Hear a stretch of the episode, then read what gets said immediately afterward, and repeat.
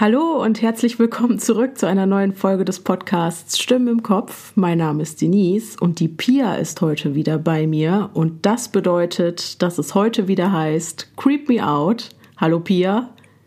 Hallo Denise, schön, dass ich wieder dabei sein darf. Ja, schön, dass du hier bist. Ich freue mich mega. Hast du die letzte Folge gut verpackt mit den Geschichten? Ja, ja, auf jeden Fall. Okay. Ich habe mich riesig gefreut, muss ich ja mal sagen es ist ja toll, was da für eine Resonanz kam. Wahnsinn. Von Seiten ne? der Zuhörer. Ja, ganz Ja. toll. Ähm, Ja. Das ist gut. Das äh, war ein gutes Gefühl. Dann haben wir ja auf jeden Fall ziemlich viel richtig gemacht, glaube ich. Das denke ich auch. Das hat Und- voll ins Schwarze getroffen. Genau. Und ich glaube, demzufolge war es dann auch nur logisch, dass wir uns dann jetzt nochmal zusammenraufen und eine neue Folge machen. Zusammenraufen. Das klingt, als hätten wir einen Ehekrieg gehabt. Total. nee. Aber es ist ja, ich sag mal, es ist ja in Zeiten immer noch der ganzen Corona-Geschichte, wo wir uns ja immer noch ähm, befinden, ist es ja mitunter einfach technisch immer noch eine Herausforderung. Du kannst ja nicht einfach zusammensitzen Das stimmt. und musst dann irgendwie rumfummeln, bis du das dann alles so in der Reihe hast.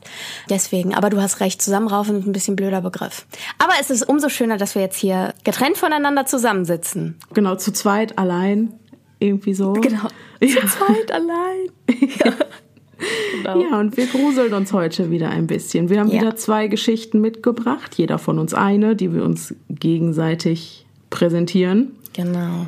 Und ähm, ich würde sagen, wir haben auch wieder ein bisschen darauf geachtet, dass wir, ja, dass wir quasi dieselbe Sparte bedienen. Genau. Worum geht's denn heute? Heute geht's ja um Mythen, ne? Also beziehungsweise um die Mythologie eigentlich viel mehr, ne? Ganz genau. Und ich bin gespannt, was du hast. Ich glaube, dir habe ich ja schon gesagt im Vorfeld, ne? Und ich bin total gespannt, was du jetzt gemacht hast. Ich muss sagen, ich war erstmal richtig aufgeschmissen. Ich habe so lange gebraucht, um Mythos zu finden. Also irgendwas, was ähm, ja auf der Mythologie beruht, was aber auch gruselig genug ist. Und ja, ich habe lange gesucht, aber ich glaube, ich habe was ganz Gutes gefunden. Und ich weiß zwar, worum deine Geschichte handelt, aber ich kenne sie ja noch nicht. Deswegen bin ich auch super gespannt. Ja. Sollen wir direkt starten? Ja, genau. Letztes Mal hast du angefangen. Möchtest du anfangen? Können wir abwechseln? Ja, gerne. Ja, okay, gerne. dann fange ich heute an. Okay, ich bin gespannt und ganz ohr. Zweimal habe ich jetzt schon 100 Schafe gezählt, aber ich kann einfach nicht mehr einschlafen. Mitten in der Nacht wach zu liegen wäre ja eigentlich gar nicht so schlimm, wenn ich wenigstens aufstehen oder mich bewegen könnte, aber kein einziger Muskel meines Körpers scheint mir zu gehorchen. Egal wie sehr ich es versuche, ich kann mich einfach nicht bewegen. Mein Körper fühlt sich starr und schwer an, wie der eines Toten. Ich weiß nicht einmal, was mich aufgeweckt hat. Zuerst bekam ich es mit der Angst zu tun, aber als mir klar wurde, dass ich nicht tot bin, ging sie vorüber und ich beruhigte mich wieder. Jetzt liege ich hier und versuche verzweifelt eine Erklärung für meine Unbeweglichkeit zu finden. Mir fällt dieser Vortrag über Träume und Schlafstörungen aus einem Psychologiekurs ein, den ich im ersten Semester belegt hatte. Schlafparalysen. Das könnte erklären, warum ich jetzt mitten in der Nacht hier liege und nur noch meine Augen bewegen kann. Wenn ich im Unterricht besser aufgepasst hätte, hätte ich jetzt vielleicht eine Ahnung, wie man sich aus diesem Zustand befreien kann. Doch nun bin ich in mir selbst gefangen und hoffe darauf, dass einer meiner Mitbewohner morgen früh nach mir sehen wird. Das ist zwar kein besonders vielversprechender Plan, aber was bleibt mir anderes übrig? Der Gedanke, dass dieser Albtraum bei Tagesanbruch ein Ende finden wird, hilft mir immerhin für den Moment, das wachsende Gefühl der Panik zu lindern, das sich langsam in meinem Körper ausbreitet. Doch was bleibt, ist das flaue Gefühl in meiner Magengegend. Unwohlsein, so als ob etwas nicht stimmt oder eine Gefahr bevorsteht. Plötzlich nehme ich einen seltsamen Piepton wahr. Zu leise für einen Feueralarm und zu langanhaltend für die Alarmanlage eines Autos. Er fühlt sich gleichzeitig nah und fern an, als wäre er direkt neben mir, aber dennoch unerreichbar. Doch mir ist klar, dass dieser Ton nicht der Grund für mein Unbehagen ist. Nein, es ist etwas ganz anderes, das mich wach hält, mir die Brust zuschnürt und mir Angst macht. Mir ist so, als wäre da etwas mit mir im Raum, das ich aber einfach nicht sehen kann. Alles ist irgendwie verschwommen, als würden sich die Dinge, die mich umgeben, zu schnell bewegen. Aber Moment, da sind noch andere Geräusche. Hektische Schritte und viele Stimmen, die sich vor meiner Zimmertür unterhalten. Hören, was sie sagen, kann ich nicht. Alles ist so dumpf, als läge mein Kopf unter Wasser. Da ich nicht alleine lebe und unser Apartment sehr hellhörig ist, wäre das Hören von Stimmen eigentlich nichts Ungewöhnliches, selbst so spät in der Nacht. Aber diese Stimmen, die ich gerade höre, sind keine mir vertrauten und das leise Murmeln klingt auf eine unangenehme Art und Weise eindringlich. Während ich versuche zu entschlüsseln, was die fremden Stimmen sagen, wird mir langsam klar, dass auch sie nicht der Grund für mein Unbehagen sind. Es liegt etwas in der Luft, irgendwas stimmt nicht. Während ich hier liege und mich auf das rege Treiben um mich herum konzentriere, wird es allmählich still. Sogar das leise, unaufhörliche Piepen ist verstummt.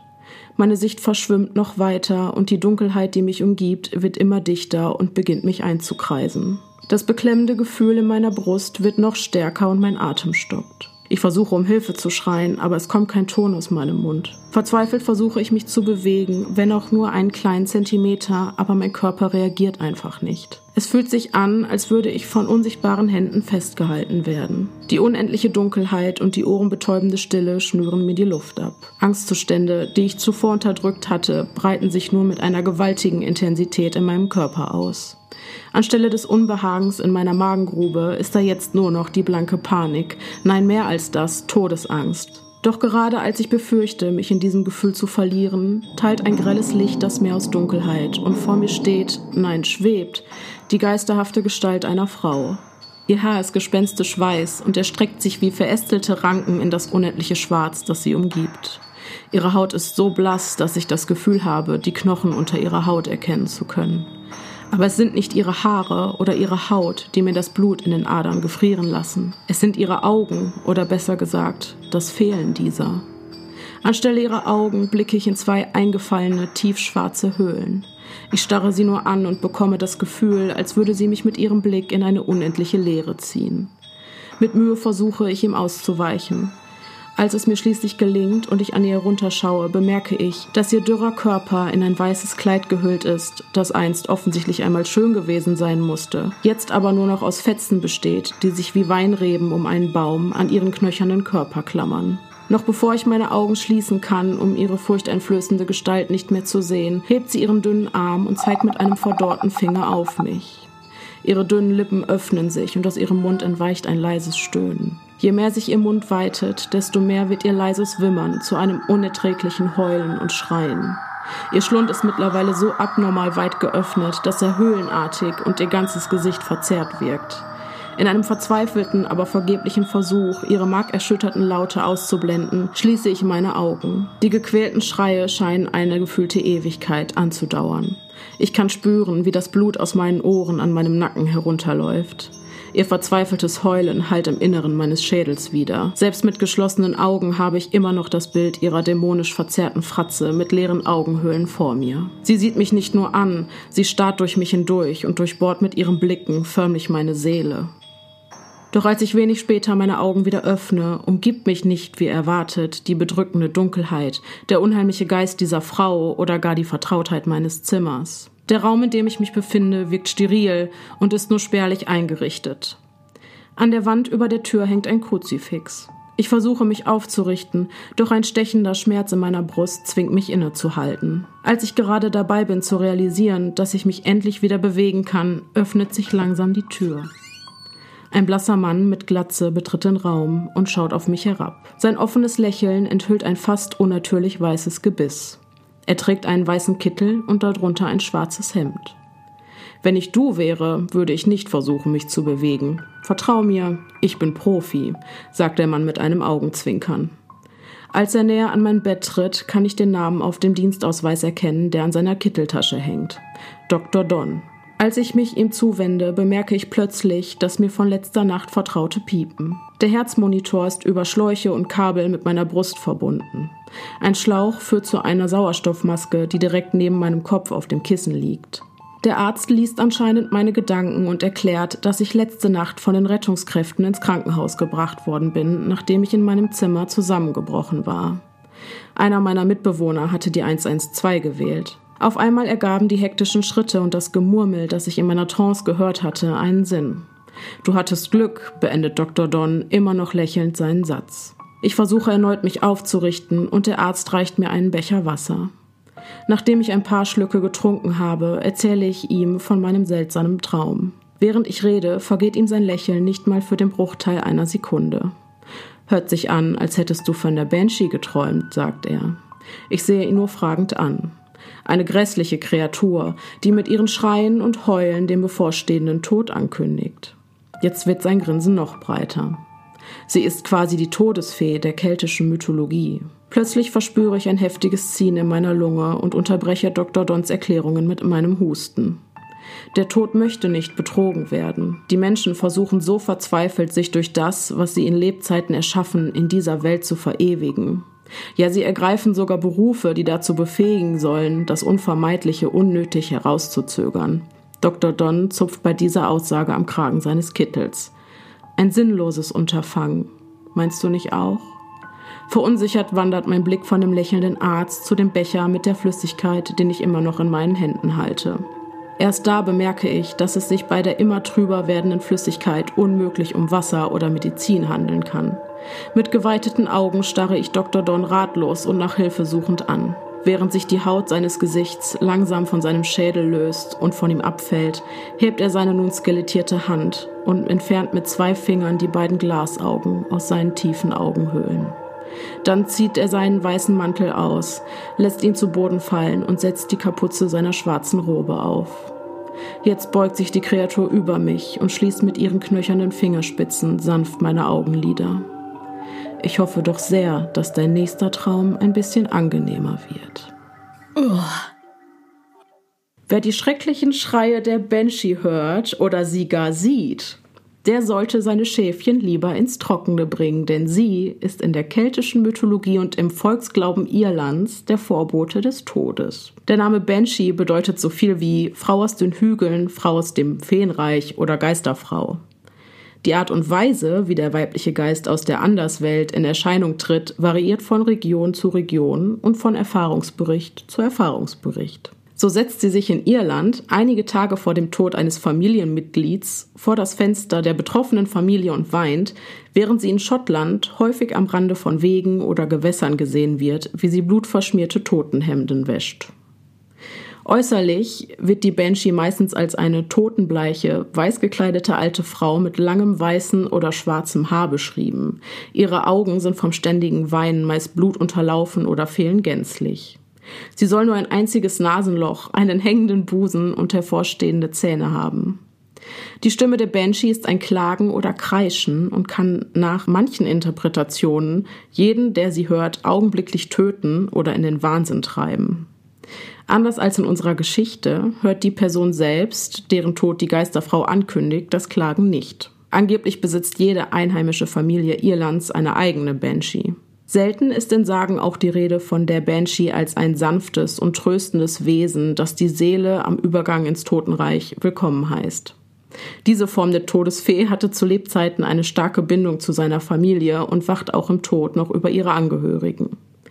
Diese wunderschönen, feenartigen Wesen schreien auch nicht, sie singen ein trauriges, eindringliches Lied, das nur für den zu hören ist, für den es bestimmt ist. Die bösen Banshees hatten im Laufe ihres Lebens Gründe, ihre Familie zu hassen und scheinen mit ihrer Erscheinung den bevorstehenden Tod des Familienangehörigen regelrecht zu feiern. Andere Legenden besagen, dass die Banshee der Geist eines jungen Mädchens ist, das einen brutalen Tod erleiden musste und verbittert über ihr vorzeitiges Ableben ist.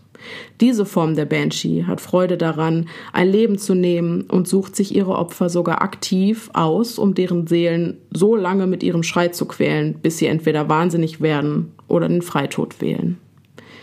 Doch wie erfahren Banshees vom bevorstehenden Tod eines Familienmitglieds? Es gibt die Theorie, die besagt, dass jedes Familienmitglied seinen eigenen ganz persönlichen Beobachter hat, der ihm folgt und der Banshee, wenn es soweit ist, Bericht erstattet. Aber jetzt mal Spaß beiseite. Wo liegt der wahre Kern dieser Sage? Die ersten Geschichten der Banshee gehen bis ins 8. Jahrhundert zurück. Dieser Mythos basiert vermutlich auf einer Tradition, bei der Frauen ein trauriges Lied sangen, um den Tod eines Mannes zu beklagen. Diese Frauen wurden mit Alkohol bezahlt, weshalb sie als Sünder bezeichnet und bestraft wurden, indem sie dazu verdammt wurden, nach ihrem Tod zur Banshee zu werden. Wichtig anzumerken ist noch, dass Banshees den Tod nicht verursachen. sondern ihn nur ankündigen. Das ist die Banshee. Ich habe erst gedacht, was hat sie sich da rausgesucht? Und es ging so lange um die äh, Geschichte mit der Schlafparalyse. Ja. Und irgendwie dachte ich, erzählt sie jetzt von sich? Weil wir ja letzte Woche, oder hat sie jetzt den, äh, letzte Woche sag ich schon, letzte Folge von Creep Me Out, haben wir ja über den Schrat noch kurz gesprochen am Ende und so. Genau. Und dann habe ich Ja, gedacht, ja. das hast du bestimmt mit Absicht gemacht. Na, ja, ich habe das mit, mit der Schlafparalyse war Absicht, weil du mir noch gesagt hast, Ja. dass das für dich so eine furchtbare Vorstellung Total, ist. ganz schlimm. Und Und, ich dachte mir, schon, okay. oh Scheiße, jetzt geht's los. Ne? Ja, aber was ich wieder geil fand, du hast das wieder so krass geschrieben einfach. Diese Szene, wo der Protagonist oder die Protagonistin sich quasi in diesem Meer aus Dunkelheit befindet und dann Ja. diese Gestalt dahin kommt und dann dieses Maul aufreißen. Jetzt muss ich dazu sagen, ich habe mir gerade in den letzten Zügen deiner Erzählung hier ein äh, bisschen äh, Bildmaterial ergoogelt. Ja. Äh, ja, ich bin froh, dass ich nicht alleine wohne. Ui, Aber die ui, Banshee ui, wird ja entweder nur von dem gesehen, für den sie bestimmt ist.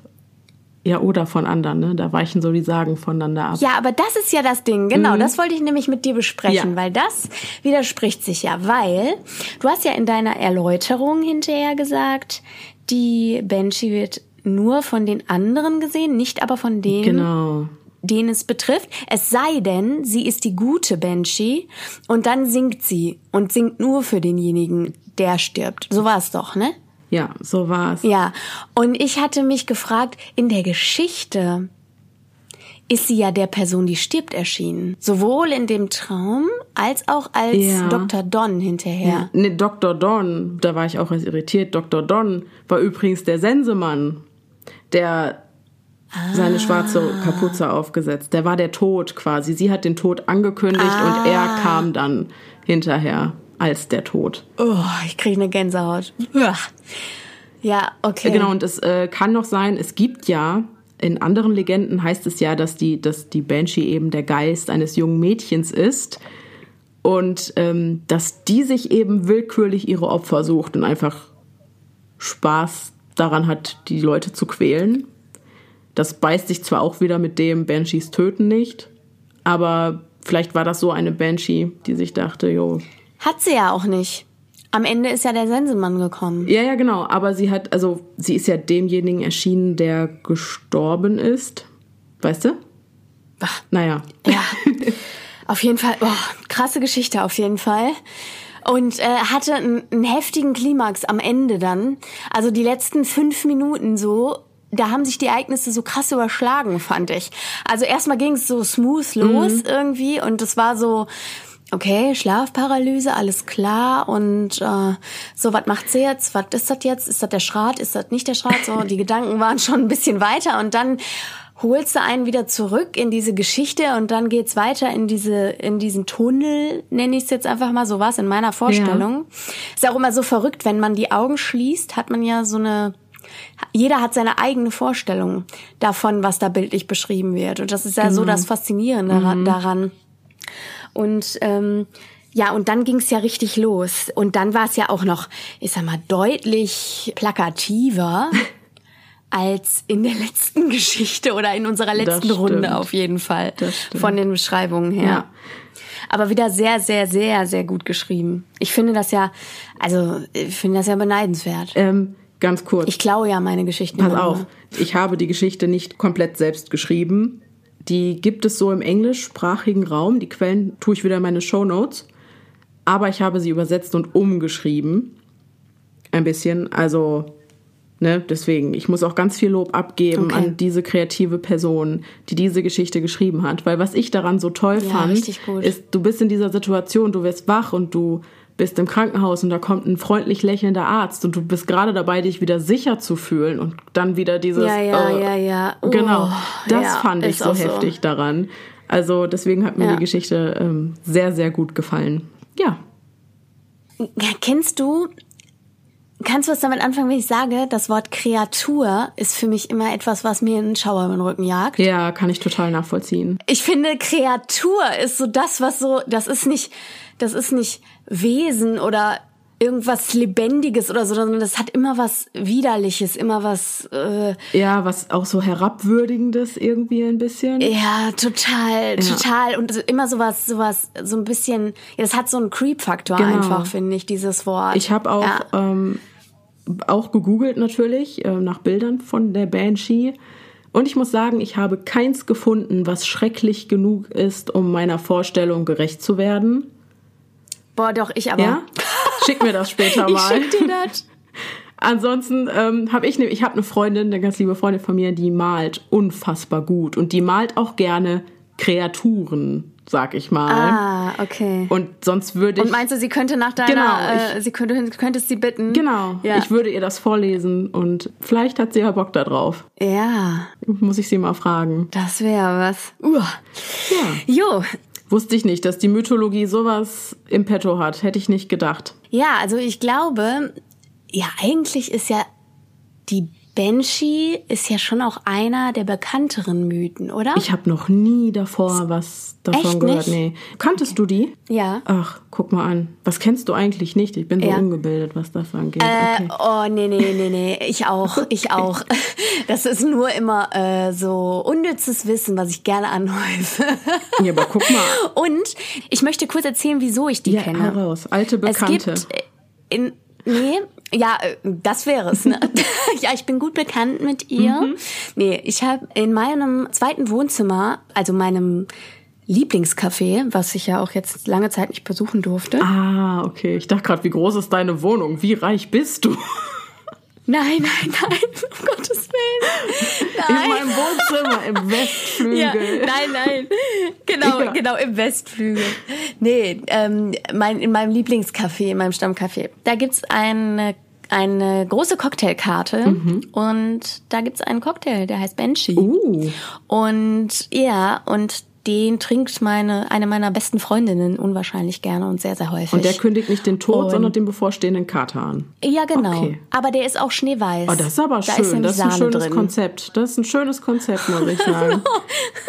da gehe ich auch mal hin, Ja. wenn ich wieder darf. Ja, unbedingt. Mhm. Äh, ich kann es nur empfehlen. Ich, ich, ich sag dir dann, was, welche, wie es heißt. okay. Jo, ich habe ja auch noch was mitgebracht. Hast du? Habe ich. Und ich habe wieder eine Creepypasta dabei. Mhm. Und ähm, ja, genau. Und dann äh, gucken wir mal. Du weißt ja schon ungefähr, worum es geht. Und dann Ich bin so würde ich sagen, gespannt. lege ich einfach mal Ja, los. leg los. Ja, ich finde die Geschichte so gut, ne? Boah, dein letzter hat mich schon so fertig gemacht. Immer wieder. Ich habe die ja Ja, hast du öfter gehört. Ich habe die so oft gehört, weil ich die Folge ja auch geschnitten habe, natürlich. Und ich habe einfach bestimmt erst nach dem sechsten Durchlauf oder so hatte ich dann mal keine Gänsehaut mehr bei dem Plot-Twist. Okay. Ja. Ja, also ähm, ja, ich, ich will mal nicht zu viel Okay. verraten. Es geht mal Jawohl. los, würde ich sagen. Okay. Die Geschichte heißt Bahnfahrt. Hektik, Chaos, Unruhe. Diese drei Worte beschrieben die Szenerie, die sich mir an diesem Morgen bot, am besten. Menschen, die sich aneinander vorbeidrängten, auf die Ankunfts- und Abfahrtstafeln blickten, die über den Köpfen der Leute hingen, stehen bleiben, Karten an den Maschinen lösen und mit schnellen Schritten zu ihren Gleisen laufen. Sie wuselten herum wie Ameisen, scheinbar chaotisch und ohne Ordnung, doch wenn man genau hinguckt, zielstrebig auf ihr Ziel zu. Einige liefen hektisch und unter dem Druck der Zeit durch die große Eingangshalle, andere bummelten gemütlich herum und hielten hier und da an einem Zeitungskiosk oder einem der Snackstände an. Die Menschen, die an diesem Tag den Bahnhof belebten, waren vermutlich ebenso unterschiedlich wie die Züge und ihre Ziele, die sie erreichen wollten. Geschäftsmänner im Anzug, Krawatte und Aktenkoffer, die zu wichtigen Terminen hasteten, Familien, die freudig aufgeregt die Züge in den lang ersehnten Urlaub nahmen und hier und da sogar Paare, die sich nach langer Zeit der Trennung wieder in die Arme schlossen. Und ich war mitten unter ihnen. Auch ich war mit der Menschenmenge verschmolzen, quetschte mich durch die Masse aus sich bewegenden Körpern und versuchte in dem Rummel des Alltags meinen Zug noch zu bekommen. Ich war spät dran. Die große Uhr, die in der Bahnhofshalle an der Decke über den Köpfen der Leute prangte, wirkte wie ein Wächter über die Zeit oder ein hämischer Kobold, der sich einen Spaß daraus macht, unaufhörlich zu ticken und zuzusehen, wie einige der gestressten Leute ihre Züge verpassen. Zumindest schien es mir an diesem Tag so, denn als die Uhr 11.55 Uhr anzeigte, hatte ich gerade erst den Bahnhof betreten und nur noch drei Minuten, um meine Karte zu kaufen und zum richtigen Gleis zu rennen. Etwas unruhig und ungeduldig hackte ich auf eines der anonymen Terminals ein, um endlich meine Karte entgegenzunehmen. Natürlich vertippte ich mich mehrmals und kam nur noch mehr in den Stress. Als ich endlich am Gleis angerannt kam, waren die Türen des Waggons bereits geschlossen. Etwas panisch, auf dem letzten Meter die Bahn noch zu verpassen, drückte ich mehrmals auf den Knopf an der Tür, bis sie sich öffnete und ich mit einem zutiefst erleichterten Seufzer in den Waggon einstieg. Erschöpft, aber zufrieden, ließ ich mich mit einem Lächeln auf meinem Sitz in meinem Abteil fallen. Ich warf einen amüsierten, sogar etwas schadenfrohen Blick aus dem Fenster auf die Menschen, die noch auf den Gleisen herumrannten, auf der Suche nach ihren Zügen, Informationsschaltern oder Abfahrtstafeln. Es war fast schon faszinierend, wie sich innerhalb von einer Sekunde beim Überschreiten des Spalts zwischen dem Gleis und dem Bahnwaggon die ganze Hektik und das Chaos in wohlige Gelassenheit und Zufriedenheit auflöste. Ein unglaublich befreiendes, tolles Gefühl. Ein Ruck ging durch den Zug. Er rollte an. Immer mal wieder liefen Menschen mit Koffern an der Tür zum Abteil vorbei. Kinder, Jugendliche, Erwachsene, Rentner. Ich richtete meinen Anzug, richtete mich auf und sah mich fröhlich um. In meinem Abteil saßen vier weitere Leute. Ein junger Mann beschäftigte sich mit seinem Laptop, ein kleiner Junge saß daneben und schielte immer wieder schüchtern auf den Bildschirm. Die Mutter des Kindes ermahnte ihn, er solle den Mann nicht bedrängen, während sie strickte. Ihr gegenüber saß ein Mann mittleren Alters, der offenbar auch geschäftlich reiste, und neben ihm am Fenster saß ich. Ein Schaffner, ein Mann um die 40 Jahre alt, kam in unser Abteil und ließ sich die Bahntickets zeigen. Während ich in meinen Taschen nach dem Fahrschein suchte, grinste mich der Kleine an. Na, wohin fährst du? fragte ich ihn freundlich. Ich fahre mit meiner Mama zu meinem Papa, sagte er mit einem breiten Grinsen. Seine Mutter blickte auf und lächelte mich an. Und du? fragte er mich nun interessiert. Ich fahre zur Arbeit. Oft muss ich dafür durchs ganze Land fahren, erwiderte ich freundlich. Der Junge nickte und guckte wieder dem jungen Mann zu. Der Schaffner stempelte meine Karte und verließ das Abteil. Ich schaute aus dem Fenster auf die dahingleitende Landschaft und lauschte dem beständigen, monotonen Rattern der Räder über die Bahngleise. Kurz darauf schlief ich ein. Ein Ruck ging durch den Zug. Langsam öffnete ich die Augen. Noch immer zog die Landschaft an dem fahrenden Zug vorbei. Das Abteil war leerer als zuvor. Die Mutter und der ältere Mann waren verschwunden, vermutlich ausgestiegen oder kurz auf der Toilette. Der junge Mann blickte noch immer wie gebannt auf den Bildschirm, und der Junge schaute sich ein Bilderbuch an, bis er bemerkte, dass ich wieder wach war. Er winkte mir lächelnd zu. Ich war noch etwas benommen, da ich gerade erst aufgewacht war, lächelte aber dann zurück. Das Ruckeln hatte mich etwas unsanft geweckt. Ich schaute wieder aus dem Fenster und sah ein paar kahle Trauerweiden aus Sümpfen hervorragen. Der Anblick hatte etwas Geisterhaftes und Unnatürliches. Unruhe stieg in mir auf.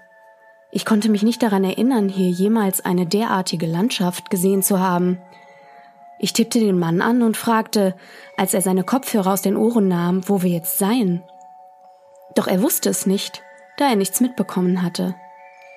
Etwas nervös und ängstlich, meine Station verschlafen zu haben, klopfte ich mit den Fingern auf die Armlehne, während ich auf einen Schaffner oder eine Durchsage wartete. Doch als selbst nach einer halben Stunde immer noch nichts passierte, fing ich an, Angst zu bekommen. Kein Schaffner, keine Durchsage, keine Informationen. Selbst die Mutter des Jungen ließ sich nicht blicken. Man konnte doch nicht einfach so lange sein Kind bei fremden Leuten im Abteil lassen und wegbleiben. Noch dazu bei einem so netten Jungen. Irgendetwas stimmte nicht. Dieses Gefühl einer unguten Vorahnung. Gepaart mit völliger Ahnungslosigkeit und der hektischen Angst, seine Station verpasst zu haben, war in höchstem Maße bedrückend. Vor allem, wenn man die ganze Zeit auf diese toten Bäume in der sumpfigen Landschaft geguckt hatte. Dann geschah etwas Seltsames. Der Lautsprecher knackte, jedoch ertönte keine Stimme. Wir fuhren in einen Bahnhof ein. Auf den Anzeigen stand jedoch kein Name. Ein Ruck ging durch den Zug. Wir standen. Dann ertönte eine Stimme aus den Boxen.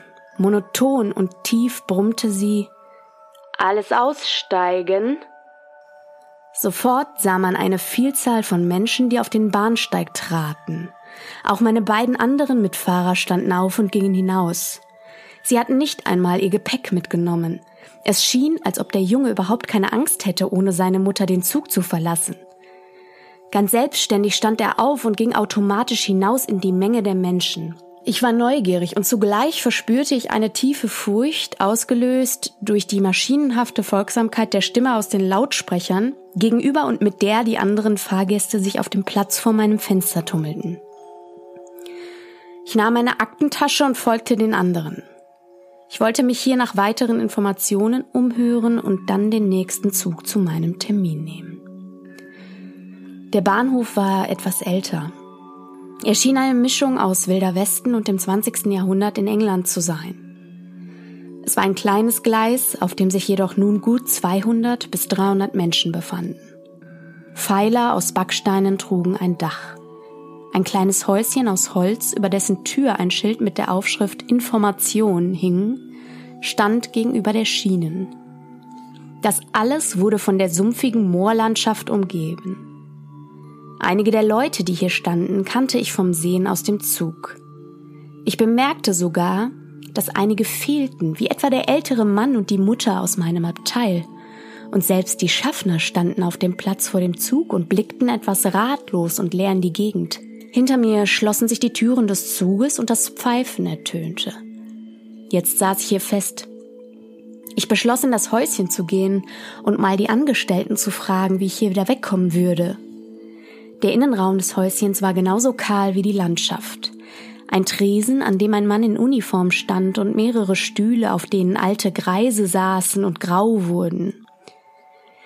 Im wahrsten Sinne des Wortes, denn die drei Gestalten, die in gebeugter, buckeliger Körperhaltung auf den harten Stühlen saßen, hatten alle schon graue Haare und Bärte, und ihre Gesichter waren von Falten und Altersflecken durchzogen. Der Mann, der hinter dem Schalter stand, sah jedoch relativ jung aus, obgleich seine Augen etwas unglaublich Mysteriöses hatten. Es war so, als würde sich die Weisheit von vielen Jahrhunderten an Lebenserfahrung in ihnen spiegeln. Ich stellte mich an den Schalter und wurde sofort von ihm begrüßt. Guten Tag. Wie kann ich Ihnen helfen? fragte er freundlich.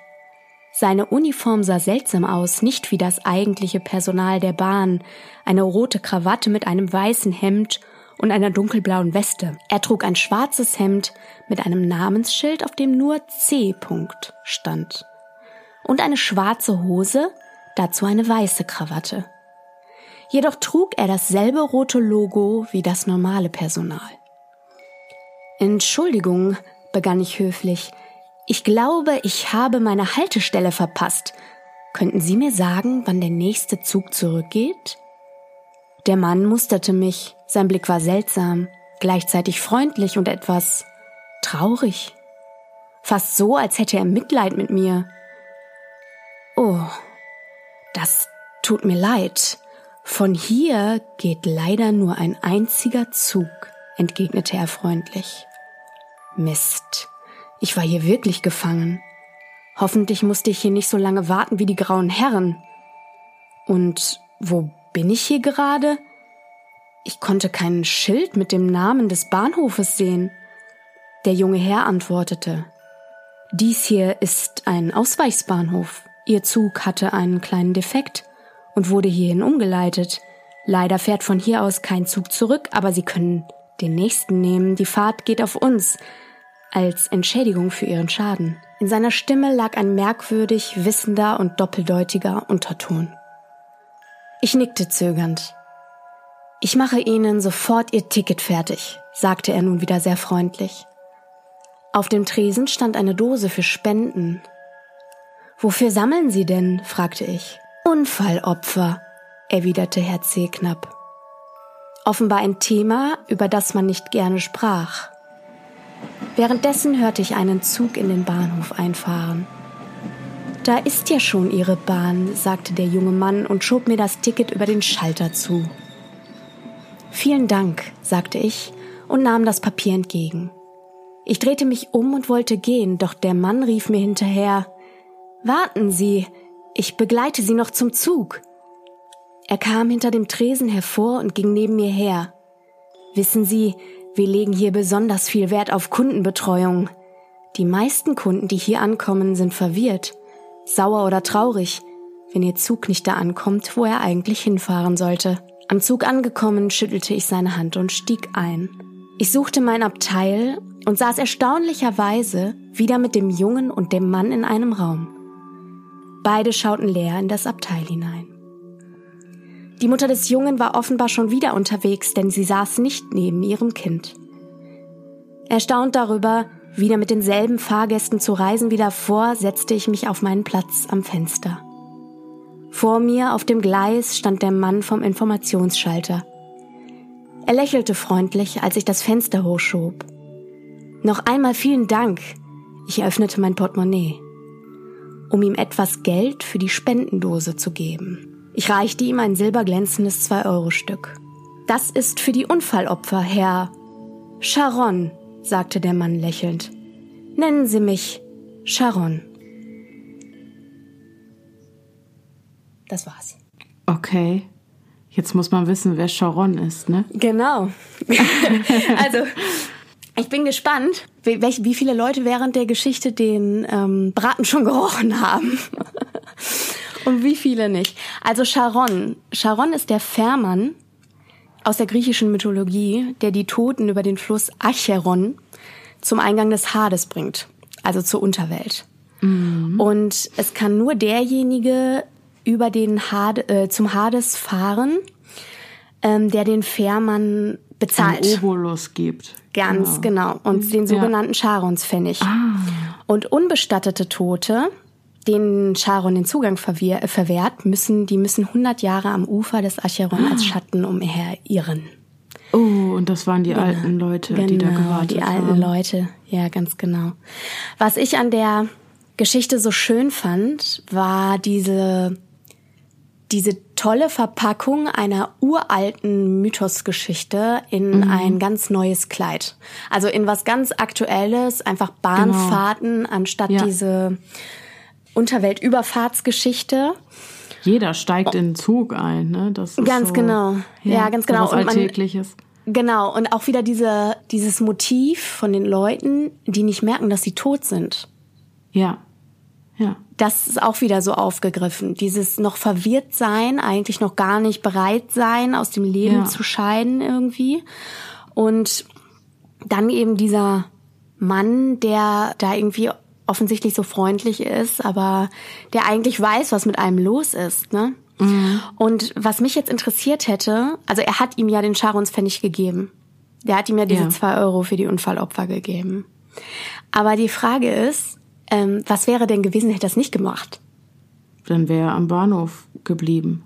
Ja, aber das ist ja, der ist ja schon in den Zug eingegangen. Ach nee, Dann wär hat er dem das Ticket eigentlich bezahlt? Nee, genau, der hat ja gesagt, es geht aufs Haus, das Ticket. Genau, ja, dann hätte er eigentlich aus dem Zug rausfliegen müssen. Aber ich glaube, der Geschichte zuliebe wollten die das anders lösen. Ja, ja, wahrscheinlich schon. Ne? wahrscheinlich schon. Wann, dann habe ich noch eine Frage. Ja. Wann glaubst du, ist in der Geschichte der Unfall passiert? Ähm, die Mutter war ja erst noch da und auf einmal dann kam sie nicht wieder. Ne? Ja, und genau. Und das ist ja ganz, ganz tragisch. Ich denke, das Kind ist verstorben und die Mutter hat es ja, geschafft. Genau, das denke ich auch. Ja. ja. Das war so für mich der Punkt, wo ich dachte, okay, die Mutter kommt nicht zurück, weil sie es ja. wahrscheinlich im echten Leben geschafft hat. Ja. Hast du, hast du den, äh, ich sag mal, hast du den Braten schon gerochen, als dann so die sumpfige, diese sumpfige Landschaft auftrat und so? Hast du schon gedacht, okay, da ist jetzt was äh, Jenseitsmäßiges im Gange? Ja, das dachte ich mir schon. so der Zug ins Jenseits. Aber ich glaube, ich wäre nicht drauf gekommen, wenn du mir vorher nicht gesagt hättest, dass deine Geschichte vom Fährmann handelt. Okay, aber kanntest du den Namen Sharon? Den kannte ich, ja. Okay, und hättest du den denn damit in Verbindung gebracht? Nee, ich glaube nicht. Ich bin halt wirklich nicht bewandert, was Mythologie und sowas betrifft. Deswegen, Okay. Fährmann ist mir noch ein Begriff. Sharon habe ich auch schon mal gehört, aber auch die beiden in Verbindung zu bringen. Okay. Ne? Ähm, ja, da stand ich ein bisschen auf dem Schlauch. Wenn ich nicht ein Da können ja die Hörer mal rückmelden, ähm, Genau. ob sie das gewusst hätten. Oder ob sie äh, da bewandert gewesen wären in Ja. griechischer Mythologie und ob sie wussten, worauf die Geschichte hinausläuft. Ja. Ich fand es aber auch so cool, als er sagte, wofür sind die Spenden Unfallopfer. Mhm. Und da wusste man auch einfach, okay, mit, im Zug, mit dem Zug muss was passiert sein, der muss verunglückt sein. Dann wusste man auf jeden Fall, äh, worauf es hinausläuft. Ne? Genau. Ja. Ja. also was ich halt an der Geschichte ganz prima fand, war, oder äh, prima ist auch ein geiles Wort für so eine spooky Geschichte, ne? Aber Ja. prima ist klasse. Ja, also äh, was ich an der Geschichte so schön fand, war, ich fand die unheimlich atmosphärisch, weil man Wahnsinnig, einfach ja. so eine, äh, also das war so dieses auch so ein sanftes Gleiten in so eine andere Welt, als als ob man Als wäre man mit an Bord. ja, genau. Also so irgendwie so ein dieses, dieser Übergang, der schläft ein und dann wahrscheinlich hat sich dann der Unfall ereignet oder was. Und er wacht auf, weil ein Ruck durch den Zug geht, was auch immer das sein mag, das kann man sich ja dann denken. Ja.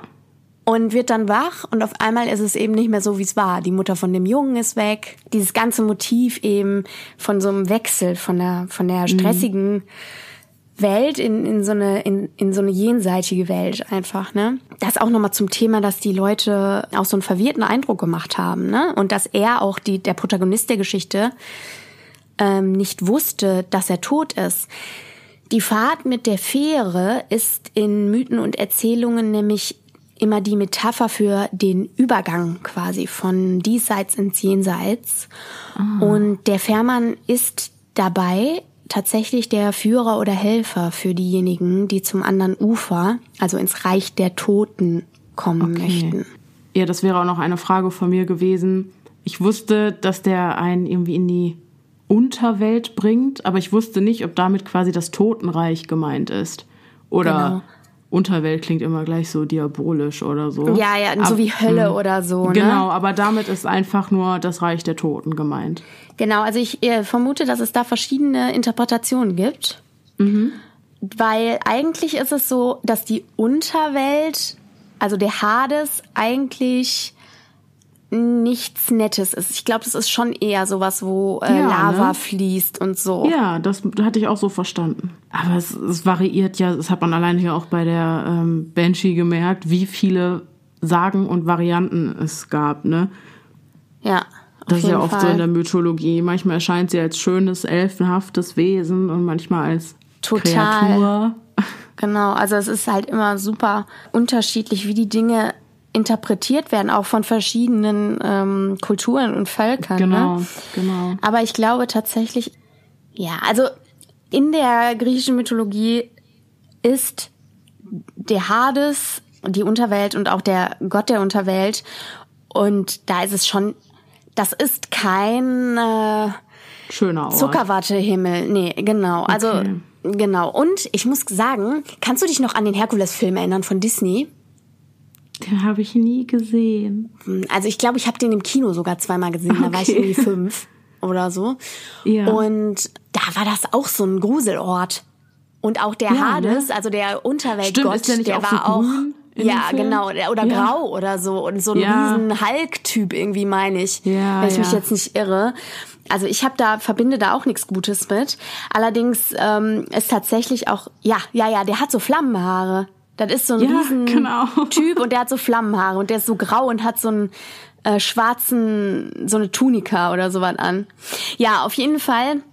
Es ist aber, wenn man es jetzt positiv interpretieren will, und so empfinde ich die Geschichte auch, weil ich sie, deswegen habe ich am Anfang so rumgedruckst, sogar irgendwie schön finde, weil das so eine, ähm, weil dieser Charon ähm, so eine, diese Metapher für den Übergang vom Lebenden zum Totenreich äh, so sanft einfach darstellt und das so ein bisschen Happy End mäßig läuft. Also ich finde es tragisch, dass es tatsächlich für viele Menschen an zwei Euronen, an zwei zauberhaften Talern gescheitert ist, die jetzt da ewig verharren müssen. Ja, ja. Das ist natürlich tragisch. Stimmt schon, hast du recht. Ja, also ich finde, ich würde die Geschichte als bittersüß bezeichnen. Ja.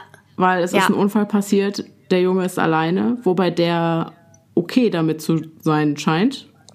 Oder? Der wirkte ja nicht Das verängstigt ist doch, oder so. ja genau, aber das ist doch wieder sowas, das ist auch wieder diese Sache, ne? Kinder sind intuitiver, Kinder. die wissen das. Und so. die wissen, das ist jetzt so und die können sich besser mit ihrer Situation Genau. arrangieren. Die wehren sich nicht so dagegen wie Erwachsene. Und das ist jetzt auch richtig. Genau. Ja. Ja, ja. Ja, genau, recht. weil die eben noch nicht so rational sind. Das hatten wir ja in der letzten Folge auch, dass das mit den Kindern, also dass die Mhm. jüngere Tochter unseres Protagonisten in der letzten, in meiner letzten Geschichte viel besser damit zurechtkam als der ältere Sohn. Ja. So, ne? Und ich du recht. glaube, das hat immer was damit zu tun, dass einfach alles, was irgendwie außerweltlich, in Anführungsstrichen, nenne ich es jetzt einfach mal sein könnte, völlig wertfrei, weil ich äh, selber gar nicht weiß, wie ich mich zu solchen Dingen positioniere, trotzdem ausgetrichtert wird. Egal, was wir als Kinder empfinden, sehen oder hören würden in die Richtung, es würde uns ja nicht abgenommen. Es wäre ja so, dass man uns sagen würde, du, das, äh, das Stimmt ist äh, Das totaler gibt's nicht. Unsinn. Das gibt's nicht. Ja. Fertig, Bums. Und äh, ja, genau.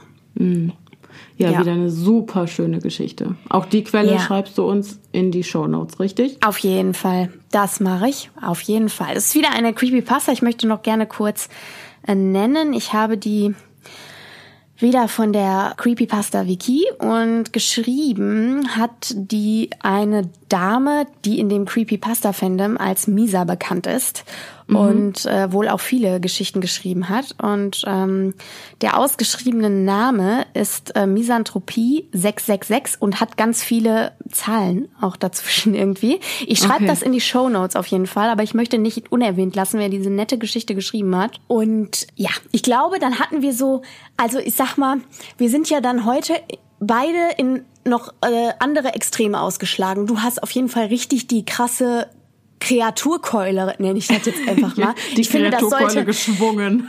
ja, total. Ich finde, das hat Meme-Potenzial, Kreaturkeule. Definitiv. ja. Vielleicht Und, sollten wir äh, den Podcast in Kreaturkeule Es ist umbenennen. richtig geil, die Kreaturkeule.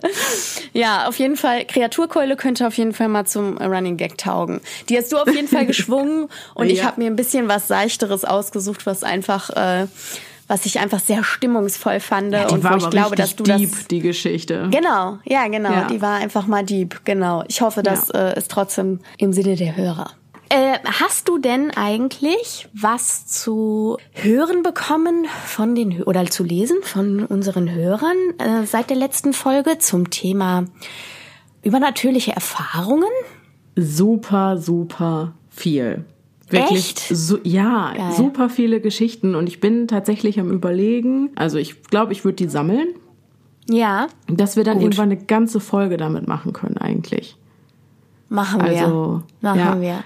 mich haben super viele Geschichten erreicht und ich lese das super gerne. Schickt mir auch jetzt noch welche und nächste Woche und übernächste Woche. Ich lese mir das immer gerne durch und wir sammeln, wie gesagt, noch ein Weilchen und dann tragen wir die irgendwann in einer gesonderten Episode vor, würde ich sagen. Darf ich noch ähm, Werbung in eigener Sache machen kurz? Mach mal. Also, hier, äh, bitte recht einfach, ne? Wisst ihr ja, ich habe auch einen Podcast. Ich habe auch noch einen zweiten Podcast. Und den will ich eigentlich noch viel lieber bewerben hier, weil ich glaube, dass sich da einfach die Interessen mehr überschneiden äh, der Hörer. Ich habe nämlich noch einen Geschichtenpodcast und wenn euch das Spaß macht, mir zuzuhören bei dem, was ich hier mache, dann könnt ihr gerne den Podcast Pia liest Geschichten abonnieren. So heißt er. Und könnt mir auch gerne bei Instagram folgen. Da habe ich dann auch einen separaten Account. Äh, da findet ihr mich unter sprecherin.pia.liest. Das mache ich nämlich im Nebenberuf. Und ja, wenn ihr Lust habt, hört doch mal da rein. Da lese ich alles von Kindergeschichten. Alice im Wunderland lese ich da ganz viel. Creepypasta. äh, irgendwelche modernen Geschichten ähm, zum Thema Influencertum und Pipapo und äh, Geschichten für alte Leute, also so von allem was dabei und vielleicht ist da ja auch was für euch zum Einschlafen dabei. Das war's. Genau, hört der Pia ein bisschen zu zum Einschlafen. Das geht auf jeden Fall gut. Ich habe es auch schon ausprobiert. Sehr gut. genau. ja. Gut, supi. Ja, eine Bitte habe ich auch noch. Wenn ihr schon mal eine Banshee gesehen habt, uh. schreibt's mir. Das würde ich gerne wissen. Ab heute kriege ich nur noch Gänsehaut, wenn ich diesen Cocktail sehe. sobald, sobald irgendwo eine Frau schreit, kriegt Bia einen halben Herzinfarkt. Genau. Und denkt an Rum mit Sahne. Genau. Oft hört man sie ja auch nur. Viele sehen Richtig. sie gar nicht. Oh Gott, ja. Mhm. okay, ich würde sagen, okay. damit lassen wir euch in Ruhe für heute und allein in der Nacht.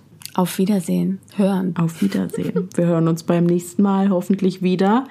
Bis dahin, bleibt sicher, es ist gefährlich da draußen.